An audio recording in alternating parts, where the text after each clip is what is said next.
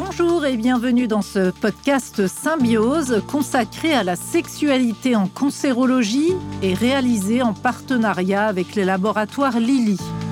La prise en charge des patients atteints d'un cancer ne se limite pas au traitement du cancer lui-même. La qualité de vie est en effet altérée par la maladie et une prise en charge globale du patient est nécessaire. Un domaine ne doit d'ailleurs pas être oublié, la sexualité. Elle concerne la personne traitée, mais aussi son partenaire. Pour nous parler de ce sujet, nous sommes avec le docteur Philippe Toussaint, oncologue médical et sexologue au centre Léon Bérard à Lyon. Bonjour. Bonjour. Et avec madame Eliane Marx, psychologue et sexologue à Strasbourg. Bonjour. Bonjour.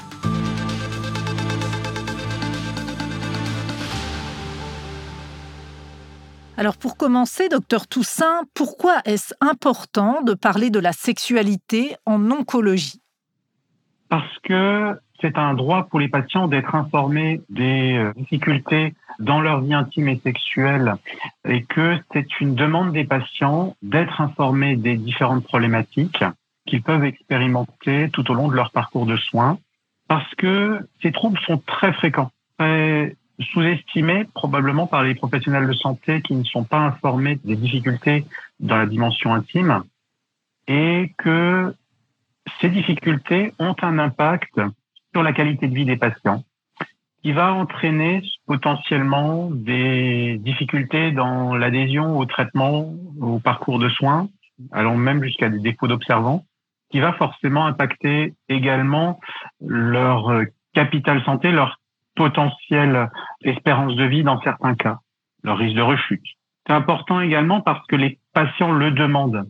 Ils sont dans l'attente que le professionnel de santé pose les questions et ne sont absolument pas choqués que le professionnel de santé, dans sa posture de professionnel, investisse ce champ dans leur pratique de soins pour justement euh, les aider parce que pour eux c'est important.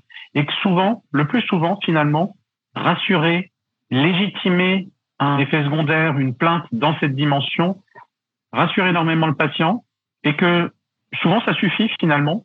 Et que si vraiment on a besoin de faire plus, ben, il y a des outils, il y a des stratégies qu'on peut mettre en place et qui sont assez faciles à mettre en place sans forcément avoir d'énormes connaissances ou euh, de prendre énormément de temps pour euh, un patient donné dans sa prise en charge. Et comment peut-on l'aborder simplement en consultation? C'est le principe de s'accorder sur euh, une information très en amont.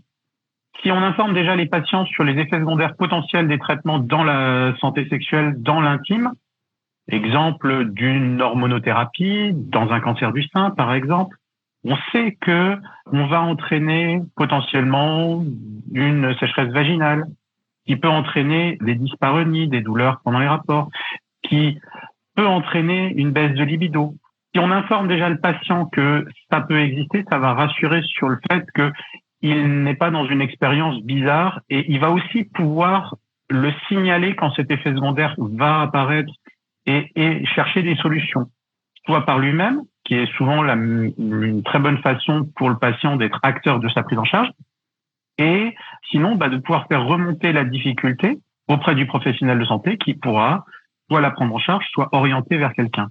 Comment aussi l'aborder ben, En posant la question systématiquement. Je reprends l'exemple d'une euh, euh, d'un suivi d'hormonothérapie dans un cancer du sein, par exemple. Ben, si vous posez systématiquement la question à quelqu'un, hein, à une patiente en lui disant bon, vous avez des bouffées de chaleur, vous avez des douleurs articulaires et au niveau intime, est-ce que vous avez des sécheresses vaginales, des douleurs pendant les rapports? Si vous posez systématiquement la question, le patient n'est absolument pas choqué et du coup, si vous posez la question, vous non plus, vous n'êtes pas gêné de la poser parce que vous avez bien compris que finalement, c'est s'intéresser à la santé globale du patient et donc euh, vous l'aider. En ayant à proximité des petites brochures, des euh, ordonnances peut-être un petit peu toutes faites de lubrifiants, de petits conseils pratiques que vous allez pouvoir donner au patient. Des choses que le patient va pouvoir euh, utiliser, qui sont largement disponibles, soit par des associations de patients, par des, euh, des réseaux de soins, où on peut délivrer de l'information très facilement. Et du coup, c'est très facile de l'aborder en consultation. Et quels sont les outils utilisés dans l'approche oncosexo, Madame Marx? Alors, pourquoi déjà parler de, des, outils? Parce que d'une part, ils sont là pour nous permettre euh, d'apporter une ou plusieurs réponses aux questions des, des patients, qui soient en couple ou non.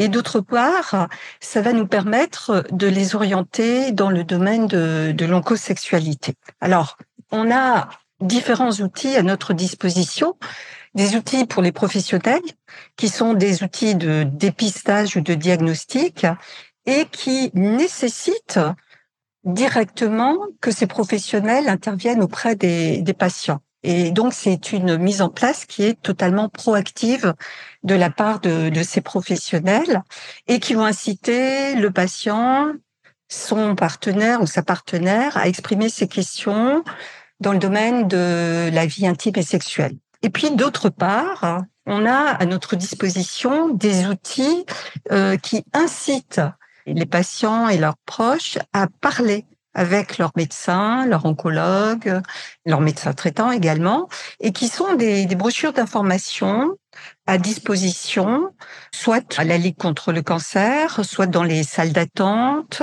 ou alors des, articles qui sont à disposition euh, dans des journaux euh, à disposition du public. Et ces outils vont permettre d'être un trait d'union, un trait d'union entre le patient et les professionnels qui peut être amené à rencontrer. Mais il faut être très attentif euh, au fait que les sources d'information doivent être valides de façon à ce qu'il n'y ait pas d'erreur d'aiguillage ou d'erreur d'information ou de mauvaises informations qui soient mises à disposition de ces, de ces patients.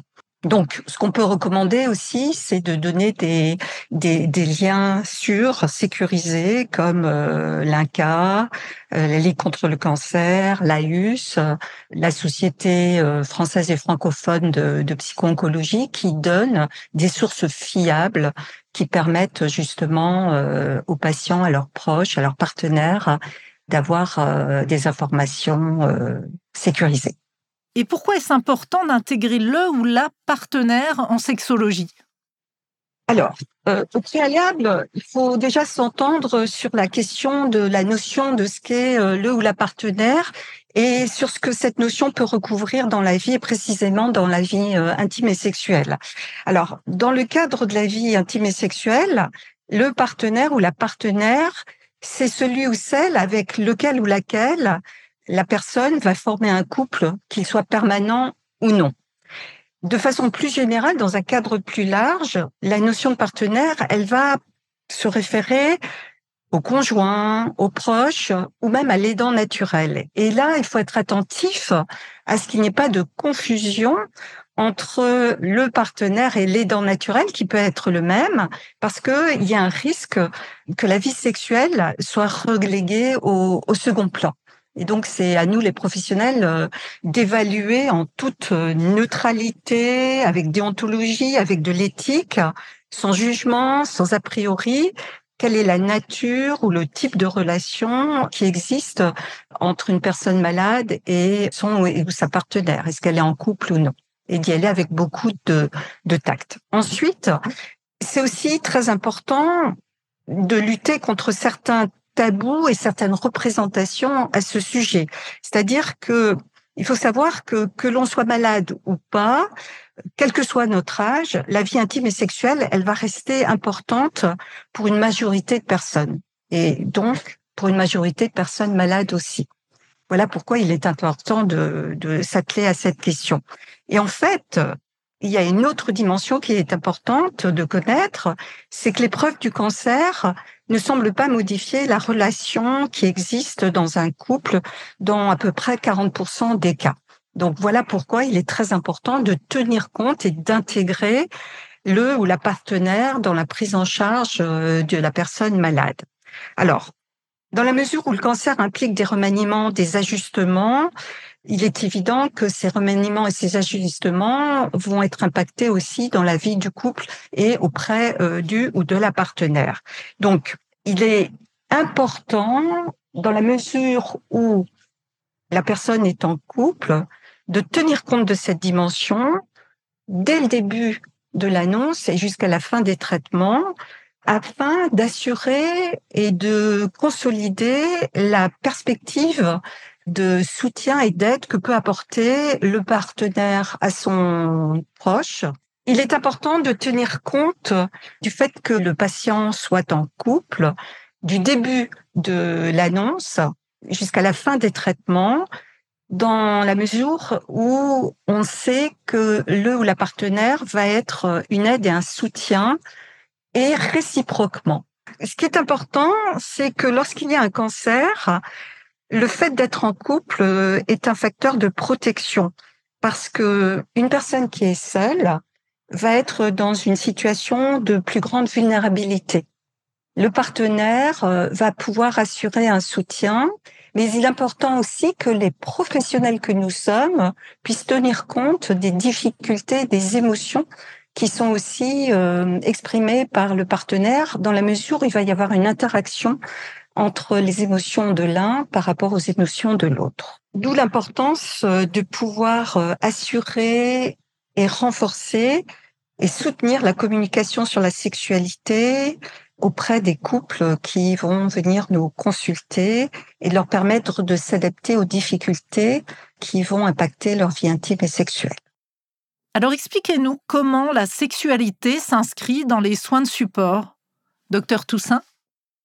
Les soins de support se sont étoffés sur les dernières années avec l'ouverture plus large du panier de soins de support avec des prises en charge concernant l'activité physique adaptée, l'oncofertilité, les thérapeutiques de prise en charge de la douleur innovante, l'hypnose et l'aide psychologique aux aidants, ainsi que l'oncosexualité. Cela fait partie des, euh, des axes développés et l'INCA a piloté l'écriture de recommandations pour la prise en charge et la préservation de la santé sexuelle. Ces recommandations insistent sur le fait qu'il est important de travailler en équipe, en réseau, au sein d'une équipe multidisciplinaire en oncosexualité pour justement prendre cet aspect-là des soins de support de façon globale. Et on sera d'autant plus performant dans l'aide apportée aux patients si justement on s'inscrit dans cette prise en charge intégrative et transversale associée à de l'activité physique adaptée, associée à une amélioration de la nutrition du patient, puisque les plaisirs de la bouche ne sont pas loin des plaisirs qu'on peut exprimer dans la vie intime. Donc, travailler sur ces dimensions est important.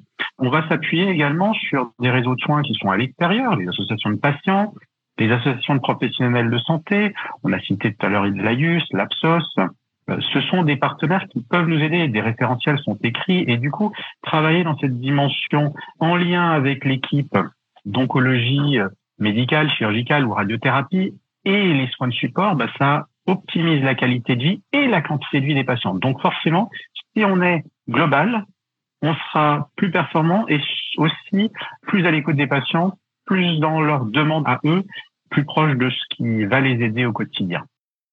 Et pour vous, Madame Marx?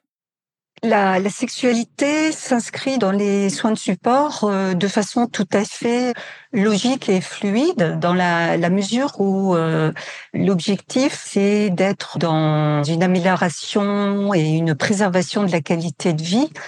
L'idée c'est aussi que tous les acteurs qui interviennent dans les soins de support soient intéressés par cette dimension qui est la, la vie intime et sexuelle et que nous puissions tous communiquer les uns avec les autres de façon à nous à pouvoir euh, passer nous passer le relais les uns avec les autres et pouvoir passer aussi le, le, relais avec les patients et les informer justement de toute cette offre des soins de support euh, qui est euh, dédiée à l'amélioration de leur confort, aussi bien pour eux que pour leurs proches.